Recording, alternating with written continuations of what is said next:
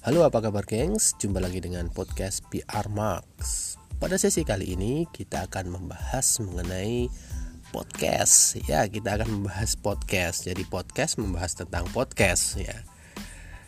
Jadi ini ada sebuah penelitian yang menarik eh, dari Eri Fadilah dan kawan-kawan mengenai podcast sebagai alternatif distribusi konten audio. Yuk mari kita simak setelah yang satu ini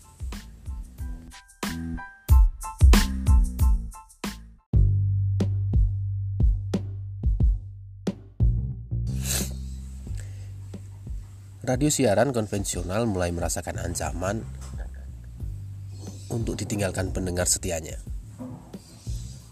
Jadi saat ini sejumlah pendengar ini lebih tertarik mengakses beragam konten di internet. Dan perlahan tapi pasti para pendengar ini mulai berjarak dengan siaran radio konvensional. Berdasarkan hasil riset dari Roy Morgan tahun 2014, konsumsi radio siaran di Indonesia berada di urutan terbawah. Jadi hanya 22% dari total populasi di Indonesia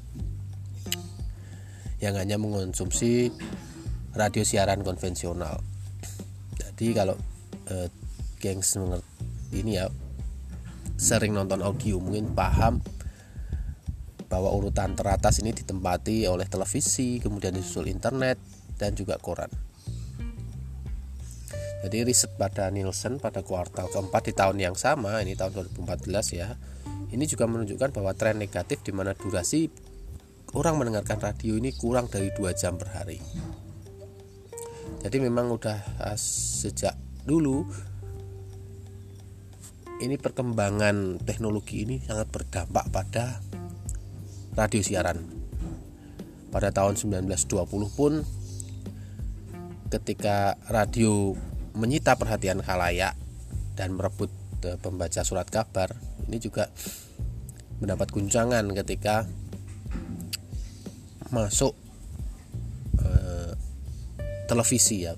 Jadi televisi mulai populer kemudian menggeser kepopuleran radio. Jadi walaupun mengalami naik dan turun ini radio siaran tidak akan pernah benar-benar bisa menghilang. Jadi ada salah seorang pakar bernama Fiedler ini berpendapat bahwa kehadiran media tidak bahwa kehadiran media dengan teknologi baru tidak serta-merta mematikan media lama. Jadi radio siaran masih dapat hidup asal dapat beradaptasi dengan perkembangan teknologi. Dan saat ini kehadiran internet kembali membunyikan ini lonceng peringatan bagi keberlangsungan radio siaran. Namun demikian, internet ini tidak semata-mata menjadi ancaman, akan tetapi dapat secara bersamaan menjadikan sebuah peluang untuk bisa dimanfaatkan oleh pengelola radio siaran.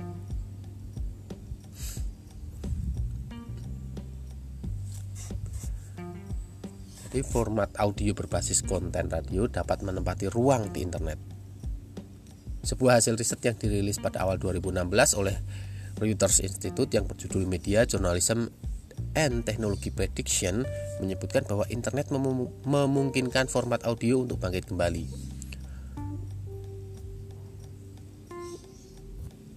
Jadi while video continues to lead the way, Audio is undergoing a revival driven by connected smartphone and its multitasking friendly format.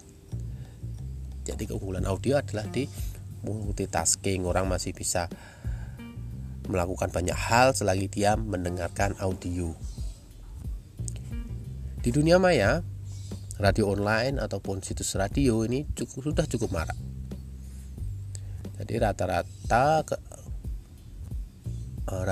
radio siaran konvensional ya pasti memiliki streamingnya atau situs online di internet.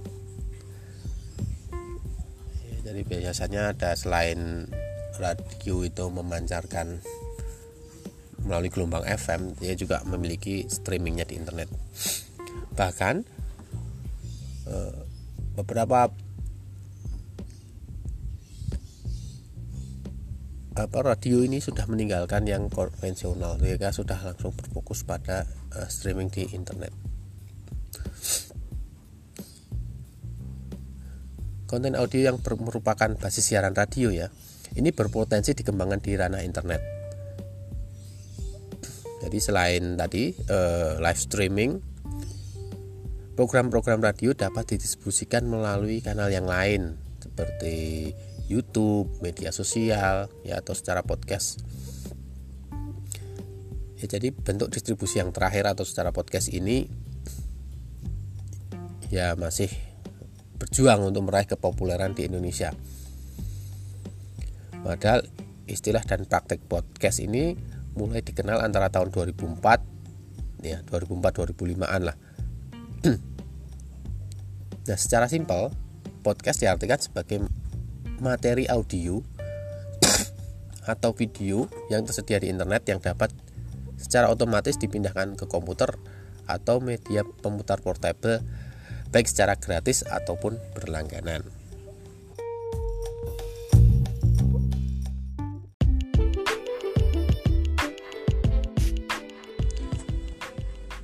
Podcast audio dapat menjadi sebuah peluang bagi para pengembang konten audio, termasuk para pengelola radio siaran konvensional yang ada di Indonesia.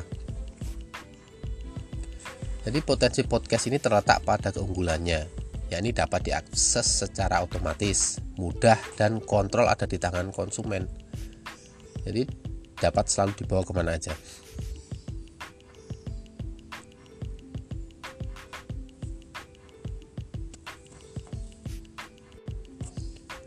Pengelolaan materi podcast audio pada dasarnya sama dengan ragam bentuk media lain. Dalam bukunya Expert Podcasting for Dummies, jadi ada Morris, Tera, dan Williams, ini menekankan pentingnya perencanaan dengan menentukan topik yang sesuai. Jadi kita harus diawali dengan perencanaan. Jadi idealnya para pegiat podcast audio harus menggarap topik yang berbeda dalam bidang minat yang sesuai dengan kemampuannya. Di samping itu kita juga perlu memperhatikan ketersediaan sumber daya untuk menggarap topik-topik yang dipilih.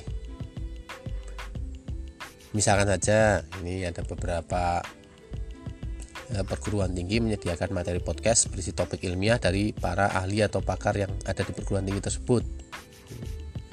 Setelah menentukan topik, jadi kita juga memperhitungkan potensi khalayak atau pendengar yang berminat dengan topik yang direncanakan. Jadi semakin besar potensi pendengar, maka semakin layak rencana produksi dilanjutkan. Kemudian pertimbangan lain adalah sejauh mana topik tersebut bisa digali lebih dalam atau lebih luas dikembangkan.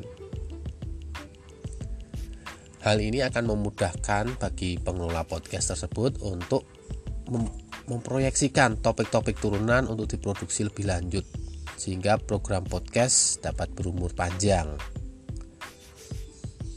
Selanjutnya kita juga harus berpikir mengenai positioning bagi produk podcast yang akan diproduksi.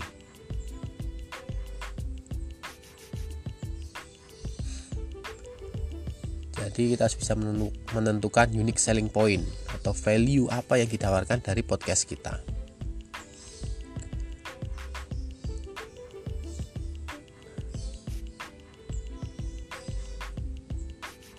Langkah berikutnya dari rencana pengelolaan adalah memetakan kebutuhan dan ketersediaan sumber daya manusia. Ya, namun dengan perkembangan saat ini, podcast pun dapat dilakukan eh, secara personal ya sebenarnya atau tim kecil itu sudah bisa melakukan podcast. Jadi tidak perlu khawatir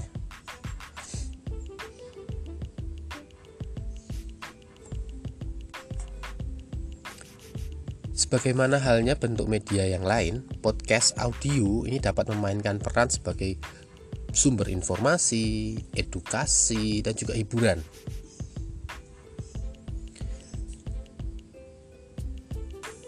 Jadi karakter audio yang melekat pada podcast ini jika dikelola dengan baik setidaknya dapat memiliki potensi pasar kaum auditori yang menurut sebuah penelitian berjumlah sekitar 30% dari total populasi. Jadi potensi pendengar lain adalah halayak yang karena faktor tertentu hanya dapat mengandalkan indera pendengaran untuk mengakses pesan tersebut. Jadi para komuter juga dapat diperhitungkan sebagai halayak potensial untuk mengakses konten kita ya, mengingat potensinya juga semakin meningkat jadi ketika dia berjalan pergi pulang mau bekerja ini kan biasanya para kaum komuter ini mendengarkan audio.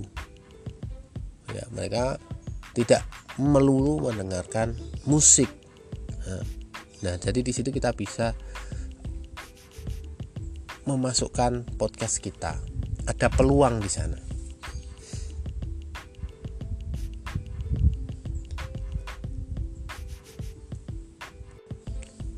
Ya memang usaha serius sangat dibutuhkan dalam menggali pot potensi bisnis podcast audio. Karena pertumbuhan podcast belum diimbangi dengan peningkatan keuntungan secara signifikan ya. Jadi pengelola podcast audio memang harus berusaha keras untuk menarik pengiklan dan sumber pemasukan lain. Karena memang secara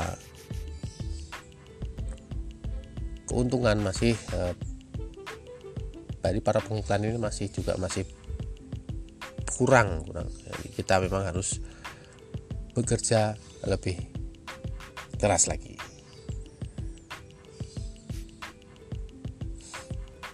Potensi podcast memang terletak pada keunggulannya, dapat diakses secara otomatis, mudah dan yang mengkontrol itu adalah konsumen. Dapat dibawa-bawa ke mana-mana. Jadi ada potensi di sana yang harus kita dapat kita manfaatkan.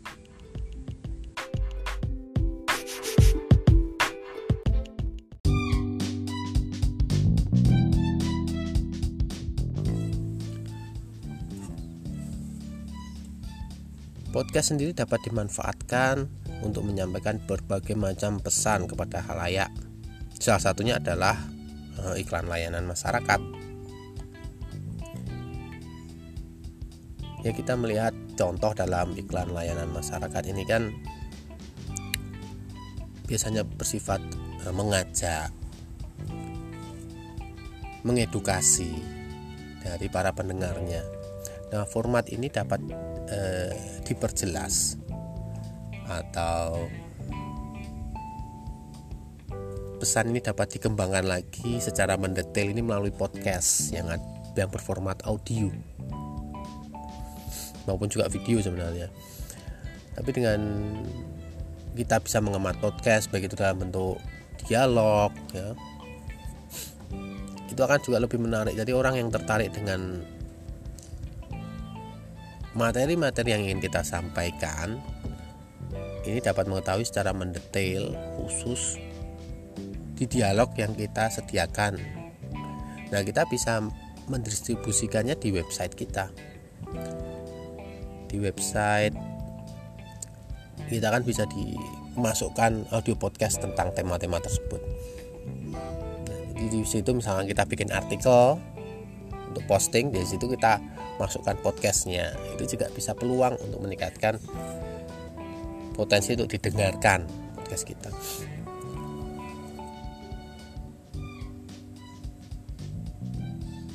Bagian pemerintah. Jadi pemerintah pun juga sudah mulai memanfaatkan podcast ini. Salah satunya adalah di Kemenkes ya untuk dalam hal promosi kesehatan. Jadi dia sudah membuat suatu